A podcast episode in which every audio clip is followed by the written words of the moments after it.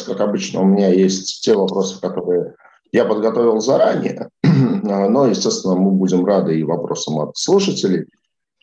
Андрей, вот первое, с чего начали, это с конкуренции.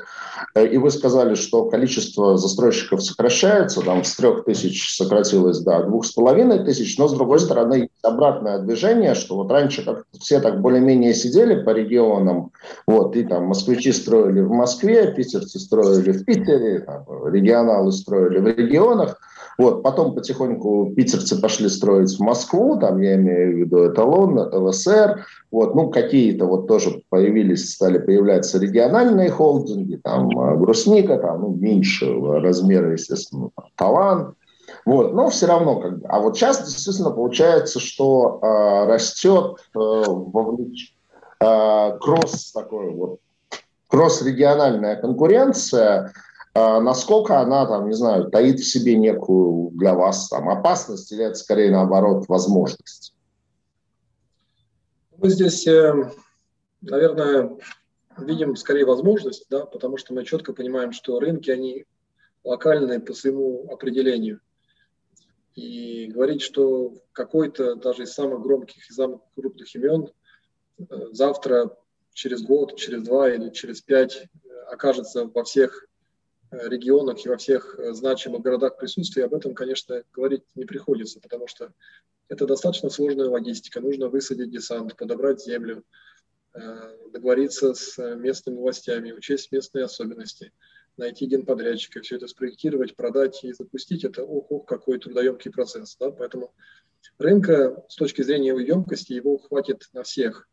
Но при этом выживут и выйдут из этой гонки не все, потому что Кому-то не хватит э, терпения, кому-то желания, кто-то устанет от этой конкурентной борьбы, кто-то имеет устаревший продукт, как мы говорили, у кого-то не получается выстраивать диалог со всеми контрагентами, включая власти.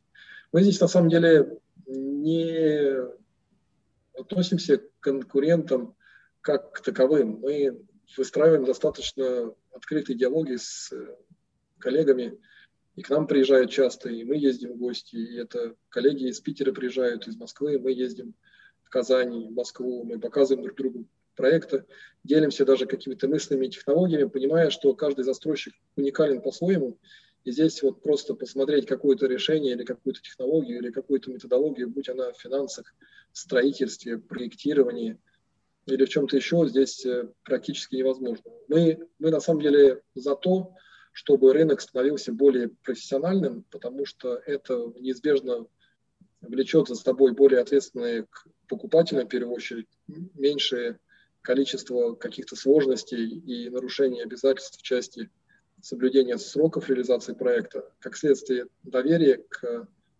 рынку и приток новых э, покупателей и инвесторов. Поэтому э, на прогнозируемом горизонте рисков мы не видим.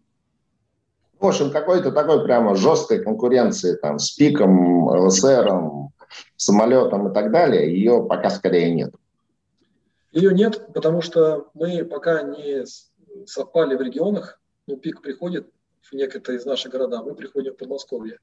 Но мы все-таки в разных продуктовых категориях. Если э, говорить про наш продукт, то это, наверное, вот между комфорт плюс ближе даже к бизнес-классу. И это не массовый продукт, хотя мы производим и продаем его много. Если говорить про э, наших коллег, которые имеют более такой масс-маркет подход, то это более жесткий эконом, и это другая целевая группа, в том числе и, для, и с точки зрения покупателей. Окей. Хорошо. Наверное, самый такой как бы волнующий вопрос для инвесторов то есть с точки зрения как бы взгляд инвесторов на строительные компании, то есть на девелоперов, что понятно, что прошлый год был очень хороший, потому что цены на недвижку хорошо выросли, соответственно, все показали хорошие результаты, там, многим повысили рейтинги. Супер, как бы вы в числе тех, э, кому тоже это удалось. Какой сейчас основной риск? Основной риск в том, что ставки существенно растут. Естественно, это начинает трансформироваться и в ставки по ипотеке тоже. И нет ли риска того, что рынок недвижимости, он а, становится перегрет, и что, в общем, как бы цены могут э, и вниз пойти. Вот. Ну и вот, в принципе, Акра э, в рейтинговой ремарке пишет, что к негативному действию могут привести снижение цен на первичном рынке жилой недвижимости в регионах присутствия более чем на 15%. Ну, 15% это как бы вот не из области фантастики, а это что-то, в принципе, вполне возможно. То есть, вот как вы ситуацию видите с точки зрения того, нет ли перегрева, нет ли сейчас, в общем, условно говоря, пузыря на рынке недвижимости?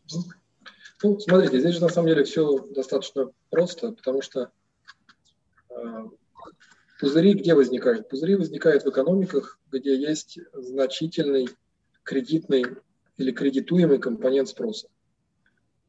Да? Э, мы говорим не о том, что большое количество текущих продаж происходит через ипотеку.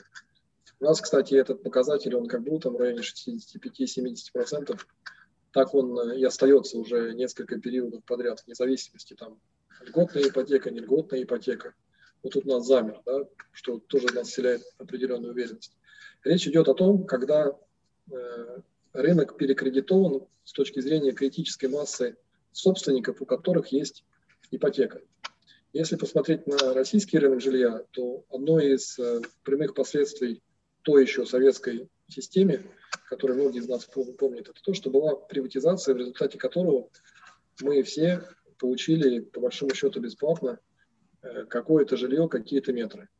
И теперь происходит апгрейд вот этого того наверное, там, называя своими словами социального жилья. То есть мы страна э, с уникальным рынком, где 90 плюс процентов населения имеют какой-то жилой актив, и к этой собственности не привязаны ни ипотечные, ни арендные платежи.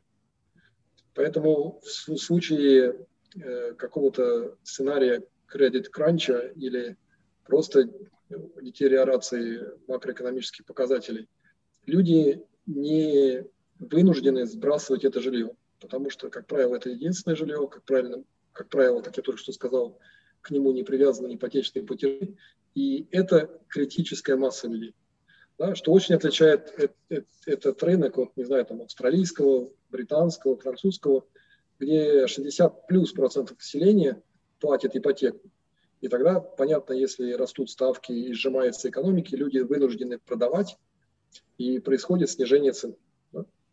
Если посмотреть на какую-то статистику, уж не знаю, там, кого, Росстата и так дальше, вот в среднем по ценам э, на недвижимость на федеральном уровне или на региональном, или даже на уровне каких-то городов, ну, начиная там, с 2000, 2000 года, за последние 20 лет уже, то мы не видим ни одного года, где цены бы снижались. Они могли переставать расти, но они не снижались. Поэтому э, гипотетически, вот исходя из таких э, структурных причин, я не вижу сценария ближайшие десятилетия, при котором цены бы пошли вниз. Они могут снижаться отдельными застройщиками или на отдельные проекты. Неудачный проект, дорого купили землю, э, набрали лишнего долга и так дальше. Но это единичные случаи, которые в основном зачете не формируют статистику. Спасибо. Но в целом, да, готов согласиться. Действительно, вот там э, есть периоды бурного роста цен, есть периоды стагнации цен, но периодов того, чтобы цены на недвижимость там по итогам года шли вниз, я вот, откровенно говоря, наверное, сам тоже и не помню. А можете прокомментировать отдельно ваши результаты третьего квартала, потому что я вот смотрел э, отчеты некоторых аналитических, ну, некоторых аналитиков, и они такими как бы немножко э, в негативных красках их изображали, то есть имеется в виду показатель объема зарегистрированных в третьем квартале договоров, что он у вас составил там, 43 тысячи метров или 4 миллиарда рублей, и это ниже э, показателей аналогичного периода 2020 года там, в метрах почти на 50% и в рублях на 37% соответственно. То есть и это вызвало какое-то опасение аналитиков. Можете прокомментировать, с чем это связано? Да, я тут, наверное, может быть, дополню, но позволю прокомментировать с своим коллегам Натальей Шонкиной. А, да, мы, конечно, прокомментируем. А, мы понимаем, э, каким аналитикам вы можете ссылаться, но на самом деле ничего негативного в изменении третьего квартала нет, и мы публикуем сейчас релизы, это открытая информация.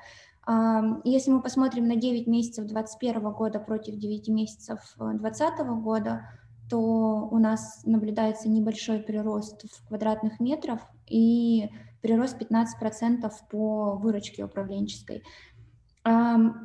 Небольшое снижение в третьем квартале, оно объяснимо, и оно объяснимо в первую очередь тем, что стройка – это сезонный бизнес. И, как Андрей уже отметил, Брусника – это самобытная и уникальная компания со своими подходами к а, управленческому, к операционному планированию – соответственно, здесь это обусловлено только тем, что мы ведем а, свое операционное планирование по сезонам.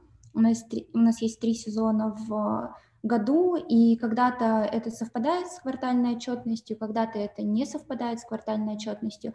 Соответственно, тут только вопрос вывода проектов. Э, те проекты, которые не были выведены и не стали ассортиментом во втором квартале, в третьем квартале, они догоняют в четвертом.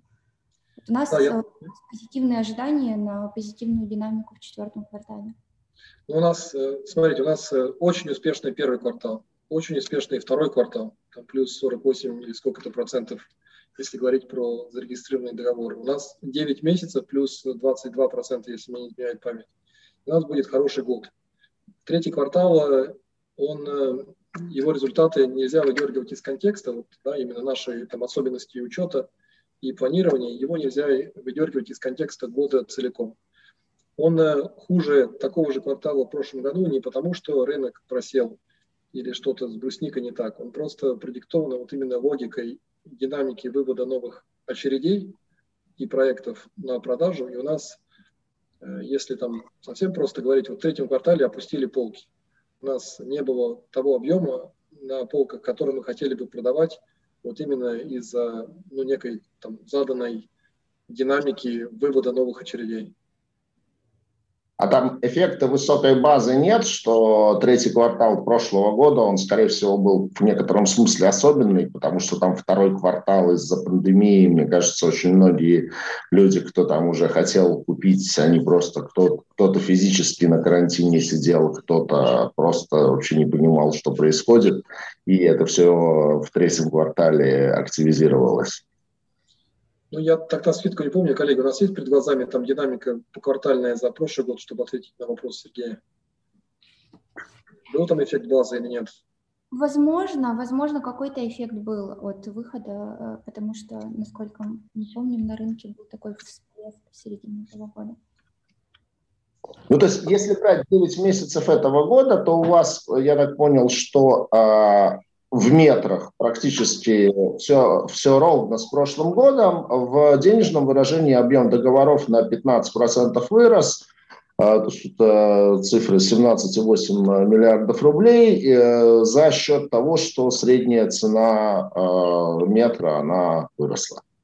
Да, все так. Ну, у нас там и объем в метрах зарегистрированных договоров вырос, нет, за 9 месяцев, коллеги? Да, он немного вырос, он вырос. Э, вот, но здесь, здесь что надо посмотреть? У нас за всю историю брусники у нас не было скачкообразного роста год к году. Это тоже вот особенность планирования и стремление соблюсти некий баланс между ростом и маржинальностью. Поэтому это, наверное, просто ну, не наша история э, впечатлить какой-то отдельно взятый период э, там, ростом на несколько десятков процентных пунктов, а потом выйти там еще какой-то, создать вот это ощущение волатильности. Но все-таки вот если вернуться к нашим графикам всем операционным, мы вот выбрали, выбрали такую какую-то вот э, кривую роста и стараемся по ней двигаться. Да, там внутри 12-месячного планирования могут быть флуктуации из-за эффекта базы, из-за графика вывода разрешения на строительство, из-за ассортиментной политики. Но нам, наверное, вот э, то, что мы внутри себя э, устанавливаем в части целеполагания, это именно вот результаты за 12 месяцев как они выглядят на фоне предыдущих результатов. Да, поэтому с этой точки зрения у нас есть хорошее ощущение роста без потери маржи. Сколько у вас сейчас объем текущего строительства? И вот Акра писала, что они могут пересмотреть вам рейтинг э, э, выше, если вы дойдете до объема в 2 миллиона метров. Насколько это реально? Ну, хочешь ответить, Наташа?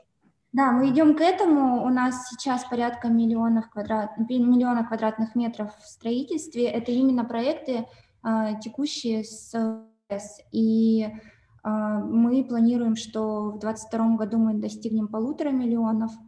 Вот, соответственно, нам осталось немного, но при этом вот Андрей уже демонстрировал слайд по земельному банку, и если мы смотрим на, на проекты, которые в целом сейчас находятся в производстве, то это уже порядка трех миллионов квадратных метров общей продаваемой площади, но это не все объекты с РС, это в целом наш портфель проектов.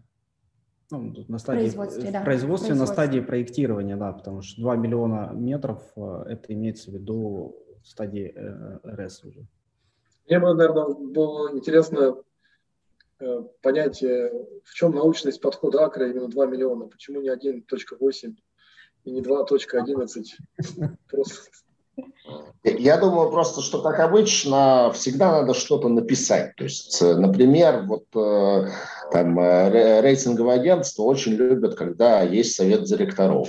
Причем, если он есть, но там еще не полностью сформирован, это всегда идет как негативный фактор. Вот. Мне кажется, что относительно вот, э, производственных показателей там тоже как бы они стараются как бы, что ну да, там, есть потенциал для роста, ну, есть потенциал для снижения. Вот. Ну, для того, чтобы э, инвесторам было что почитать. Не, ну на самом деле я сам лично всегда рейтинговые отчеты стараюсь читать перед тем, как э, какие-то банды купить. А, эксперт э, в своем отчете. Они как бы пишут про географическую диверсификацию, что это хорошо, но с другой стороны, как бы, что Э, регионы вашего присутствия, они такие как бы не самые ключевые, условно говоря, это характеризуют умеренным инвестиционным потенциалом и меньшей покупательной способностью по сравнению с наиболее развитыми регионами России. Ну, я думаю, что это не относится конкретно к Екатеринбургу, а вот там к остальным городам присутствия, скорее всего, да. Вы довольно много а, говорили про то, что вы это исправляете за счет выхода на Москву и показывали как бы ваш земельный банк, где там доля московского региона, она уже стала достаточно большой. То есть а, с планами выхода на Москву понятно, а кроме Москвы какие-то остальные значимые регионы, там, условно говоря, Питер, там, еще что-то, планируете брать? Ну и вот один из вопросов в ленте. Там, вы планируете наращивать земельный банк в регионах или полностью стягиваете силы в московский регион? Ну, смотрите, тут опять же вопрос э, там, написать, э, чтобы написать, или не совсем, чтобы написать. Но вопрос в том, что наши регионы присутствия, как их нельзя назвать э, центрами экономической жизни и активности? Мы же все помним, что Екатеринбург и Новосибирск, они соперничают за звание третьего центра экономики в стране после Москвы и Санкт-Петербурга. Наверное, ни у кого нет сомнений – покупательской способности богатых ресурсами Сургута и Тюмени. Ну вот, собственно, вот, вот 80% нашего всего. Да, при этом мы пошли в Омск, но там совершенно уникальная программа с властями. Мы Курган, так вот Курган – это, собственно, Свердловская область. Почему бы там что-то не захватить? А, основную как бы, логику выхода в Москву э, мы озвучили. Она не потому, что у нас дома что-то не так. Мы просто считаем, что мы в Москве можем лучше показать результаты именно с точки зрения доходности, чем москвичи. И очень хотим эту гипотезу проверить и уже начали ее успешно проверять. К слову, у нас уже в Подмосковье в ближайшем есть построенные, введенные в эксплуатацию проекты. Что касается других регионов, э, ну, наверное, пока было бы преждевременно озвучивать какие-то планы – мы смотрим на разные возможности, и органические, и не совсем. наверное, когда придет время, озвучим, но сейчас могу сказать, что только мы смотрим и на северо-запад от столицы, и смотрим на юг от столицы. Да, конечно же, имея в виду там города с миллионным населением. Ну, город к северо-западу от столицы с миллионным населением мне известен только один. Вот, ни, ни Тверь, ни Новгород, ни Псков не обладают миллионным населением. А, хорошо. А, так, ну, продолжая тему придирок к вам рейтинговых агентств, а, рейтинговое агентство «Эксперт РА» пишет, что у вас есть совет директоров, и это хорошо, но на текущий момент он не сформирован в полном объеме. Ну, я так понимаю, что вы уже заявили о том, что вот к вам еще один независимый директор выходит, и вы тем самым его полностью сформируете, и эксперту придется вам тоже до А минус, видимо, повышать. Ну, смотрите, эксперт об этом писал, и писал справедливо, но это было в феврале. Да? С февраля прошел уже практически год. За этот год э, совет директоров постепенно эволюционирует от чего-то э, пилотного, технического к полноценному. И, наверное, объективно какие-то вот такие кардинальные э, изменения с точки зрения осмысленности этого органа управления внутри компании, отношения к нему со стороны акционера, они случились где-то вот в августе-сентябре этого года.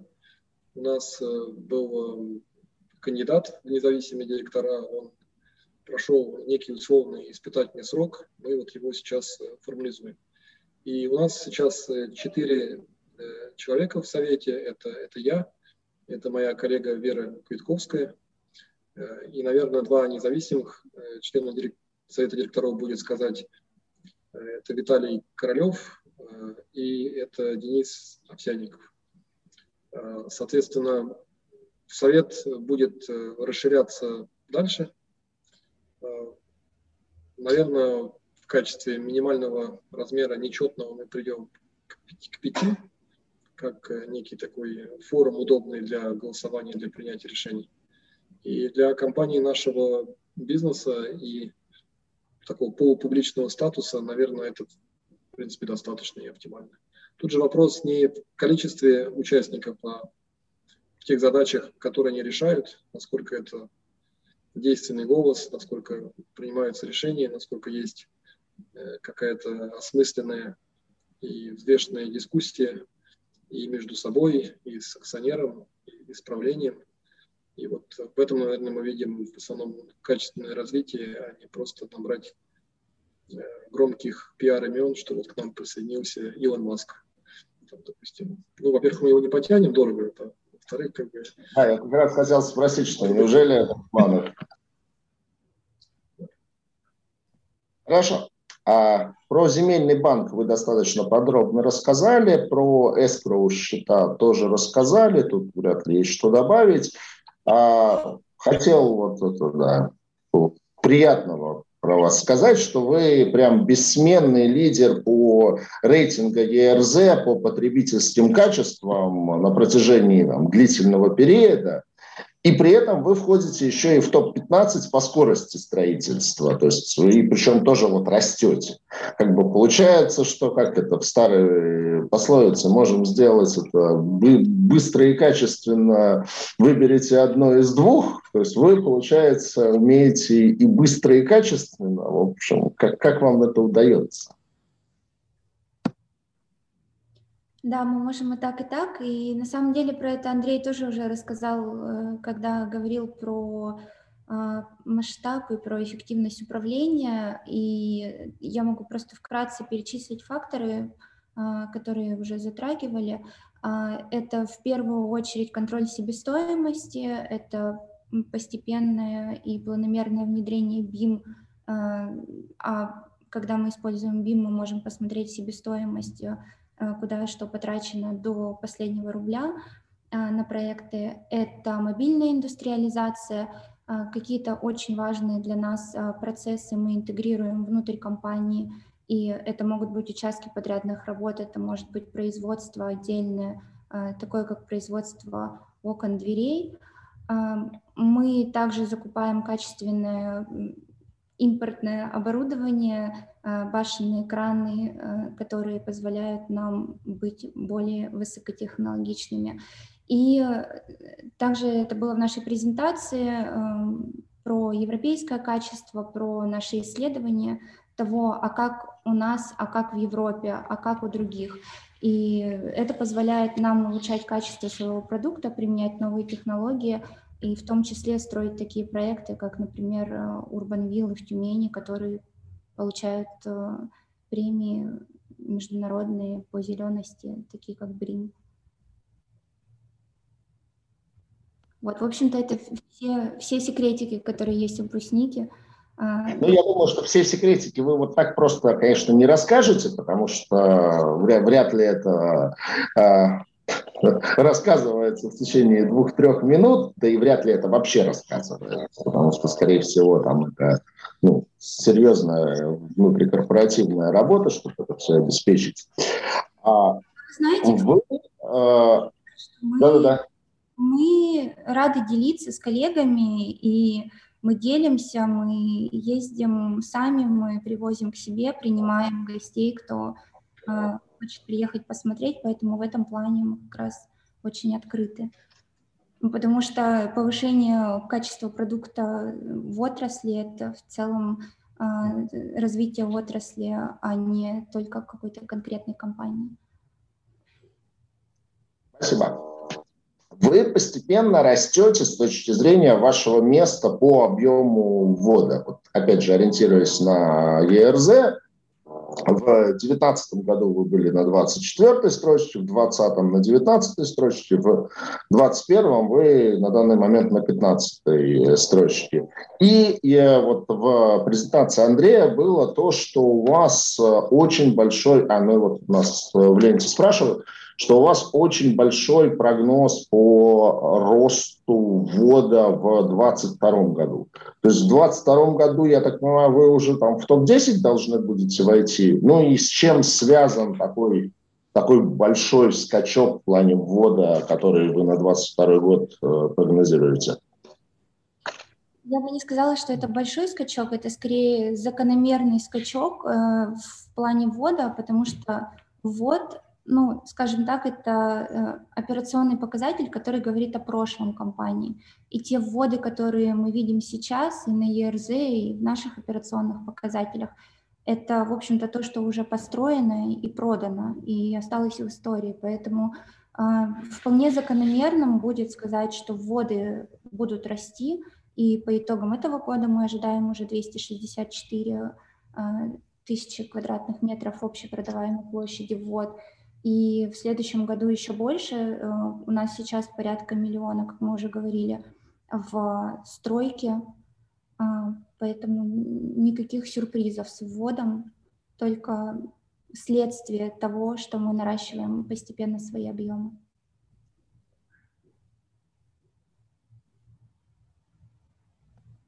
Спасибо.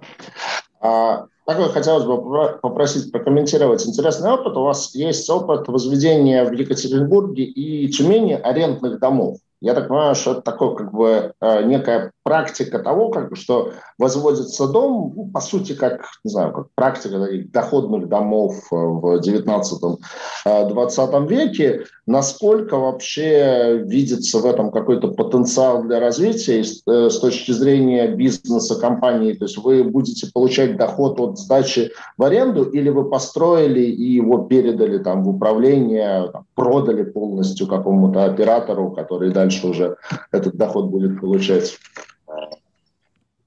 Давайте я, наверное, да. возьму микрофон. Да. А, аренда дома РФ – это проект, направленный на создание на современного комфортного арендного жилья в российских городах. На сегодняшний момент вот у нас есть такие цифры, что практически 10% семей живет э, в арендных помещениях. Да, и вот объем жилищного фонда, который сдается, оценивается там, порядка 6%. Хотя при этом а, в странах Европы арендный фонд составляет от 30 до 40 процентов жилого фонда. А в крупных городах, Нью-Йорк или Берлин, она может доходить и до 80. Ну и Дом РФ, по сути, занимается тем, что создает и развивает цивилизованный рынок аренды.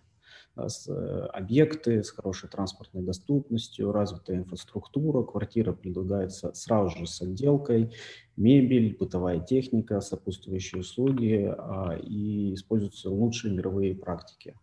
Ну и мы реализуем два проекта. Да, а, в 2022 году будем вводить уже дом-объект э, в нашем большом проекте «Южные кварталы». А, ну и нам здесь э, интересно развивать компетенции в этом направлении, а, разобраться с продуктом. Дом РФ вырабатывает отраслевые принципы и стандарты для арендного жилья и предпол... разрабатывает модели, да, универсальные пространства, какие-то типизированные планировочные решения.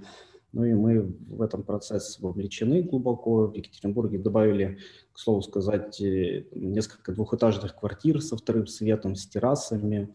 На последних этажах где-то французские балконы. А, и к последнему вопросу, да, чем нам интересно этим заниматься, мы видим потенциал развития вообще арендного жилья в наших регионах, да, присутствие города-миллионниках.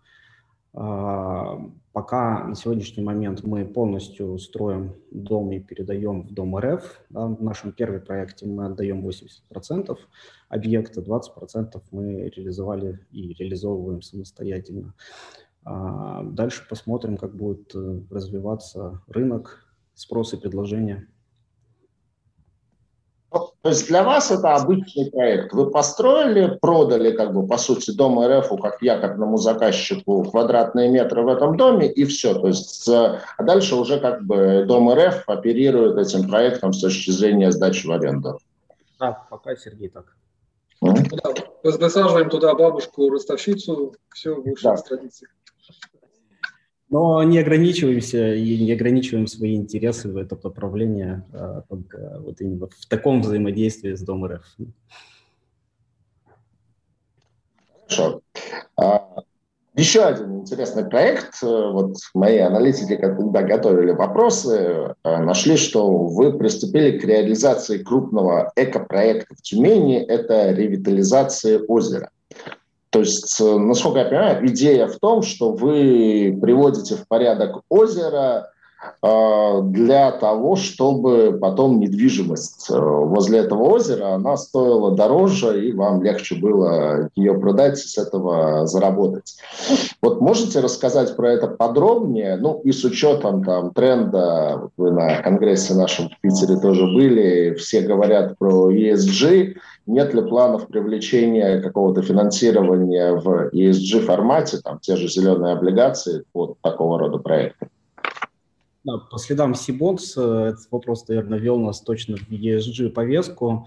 А, но как э, мне понравилось э, тезисы, когда респонденты отвечают на вопрос, есть ли у вас в планах привлечения ESG финансирования, там, э, большинство отвечает, таких планов у нас пока нет да, но при этом а, создаются подразделения, создаются отделы, ведется работа, а, ну, может быть, не напрямую связана с привлечением, да, есть же финансирование, но а, все равно около того.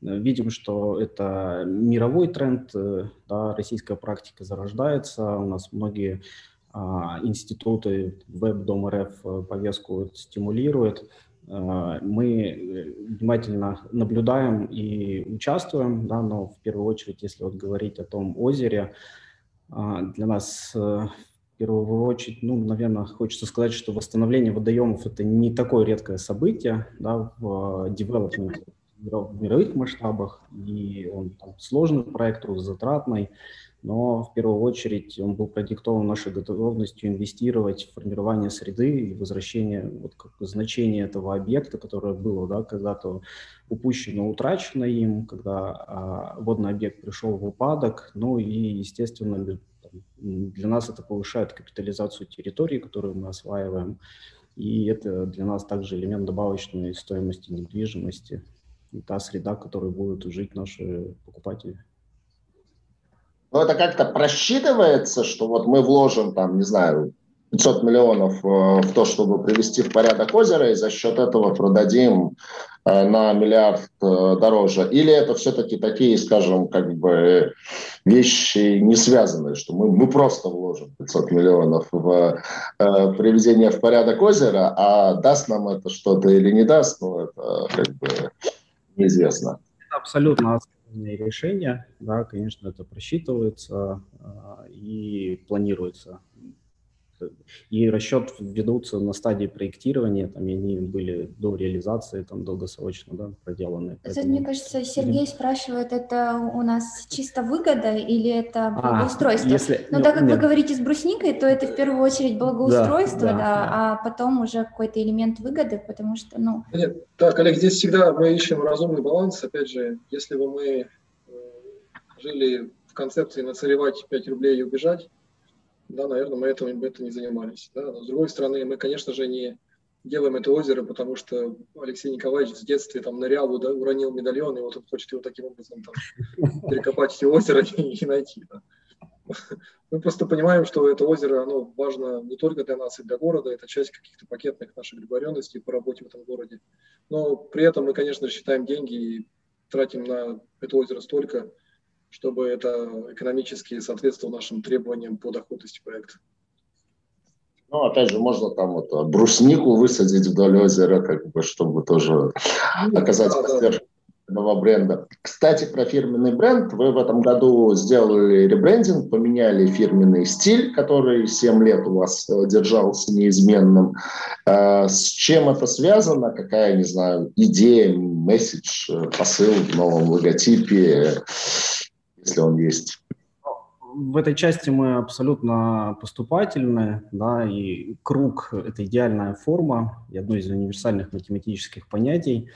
И Андрей пригласил на раздел сайта для инвесторов, да, я также, наверное, приглашу посетить раздел «Знак брусники», но и внутри мы не называем это какой-то ребрендинг, мы скорее говорим это о редизайне, поэтому там основные затраты на эту часть это скорее такой интеллектуальные затраты. У нас э, с момента там, э, разработки да, предыдущего а, дизайна прошло более пяти лет, и у нас поменялись э, способы коммуникации. А, появилось много элементов э, и там digital, анимационные баннеры, 3D-заборы а, да, на строительных площадках. И вот в этом обновленном контексте мы как, со старым дизайном имели определенные ограничения и скорее просто поступательно развиваемся.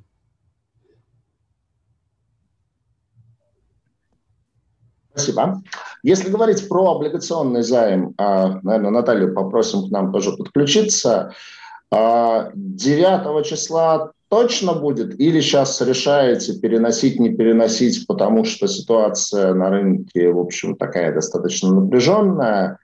А, традиционный вопрос в большей степени институциональная история или частная, потому что рейтинг э, а, а минус, по крайней мере, хотя бы от одного агентства. В общем-то, я посмотрел предыдущие выпуски, ну, по крайней мере, в части публично раскрываемых портфелей, то есть это там прежде всего паевые фонды, там достаточно много сидит э, пифов в обращающихся выпусках брусники. То есть, видимо, доля институциональных держателей, она такая достаточно большая, может даже доминирующая.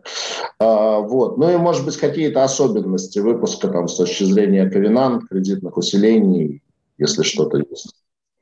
Конечно, да, здравствуйте.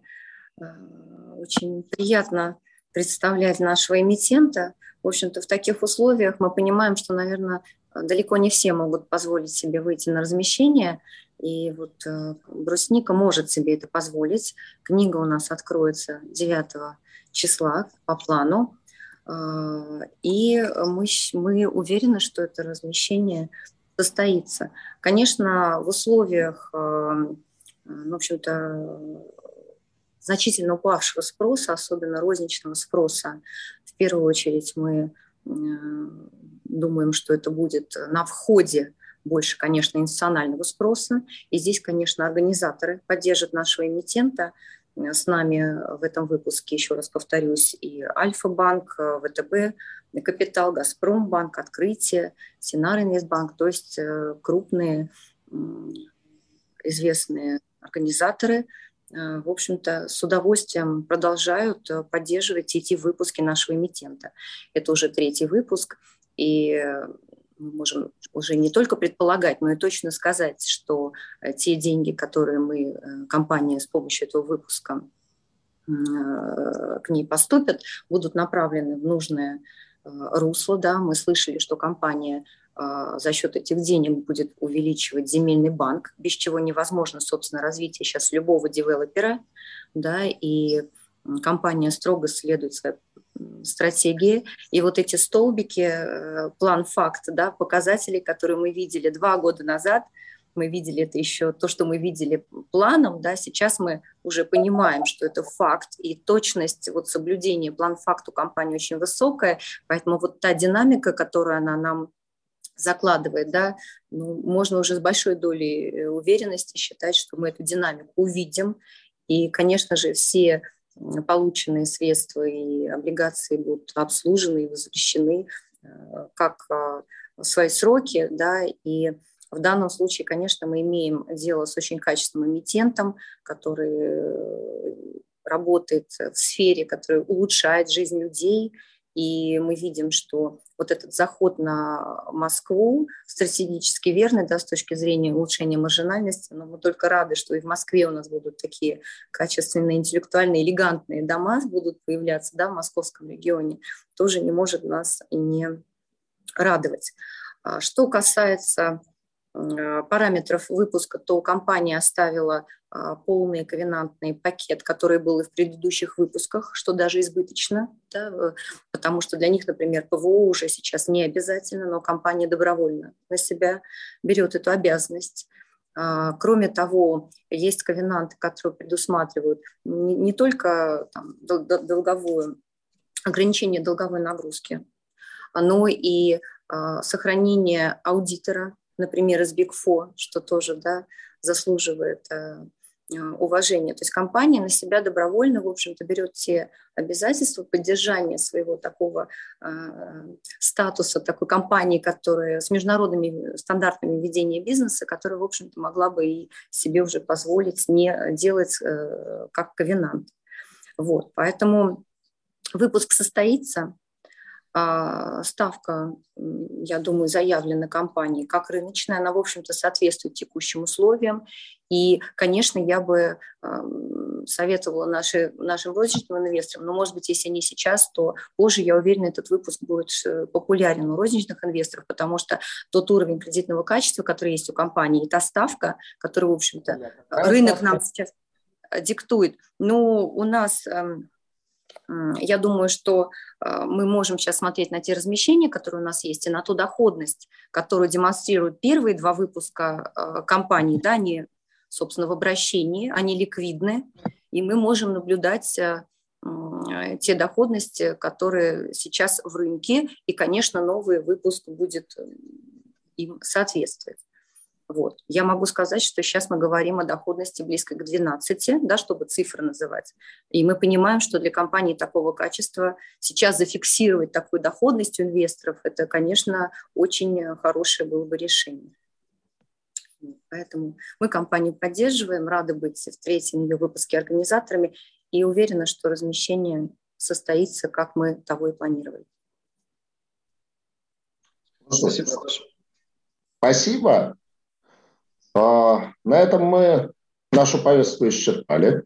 Я желаю вам 9 числа, чтобы все прошло по плану. Ну, в принципе, понятно, что с таким большим э, и качественным пулом организаторов э, э, размещение, конечно, пройдет успешно, но хочется, чтобы действительно это был рыночный спрос, и чтобы бумага не просто ушла организаторам, а а, ушла в рынок, а эмитенту желаю в, дальней, в дальнейшем на облигационном рынке работать, присутствовать, реализовать ваши амбициозные планы. Ну и до новых встреч э, в онлайне и в офлайне на, на конференциях Сибонс.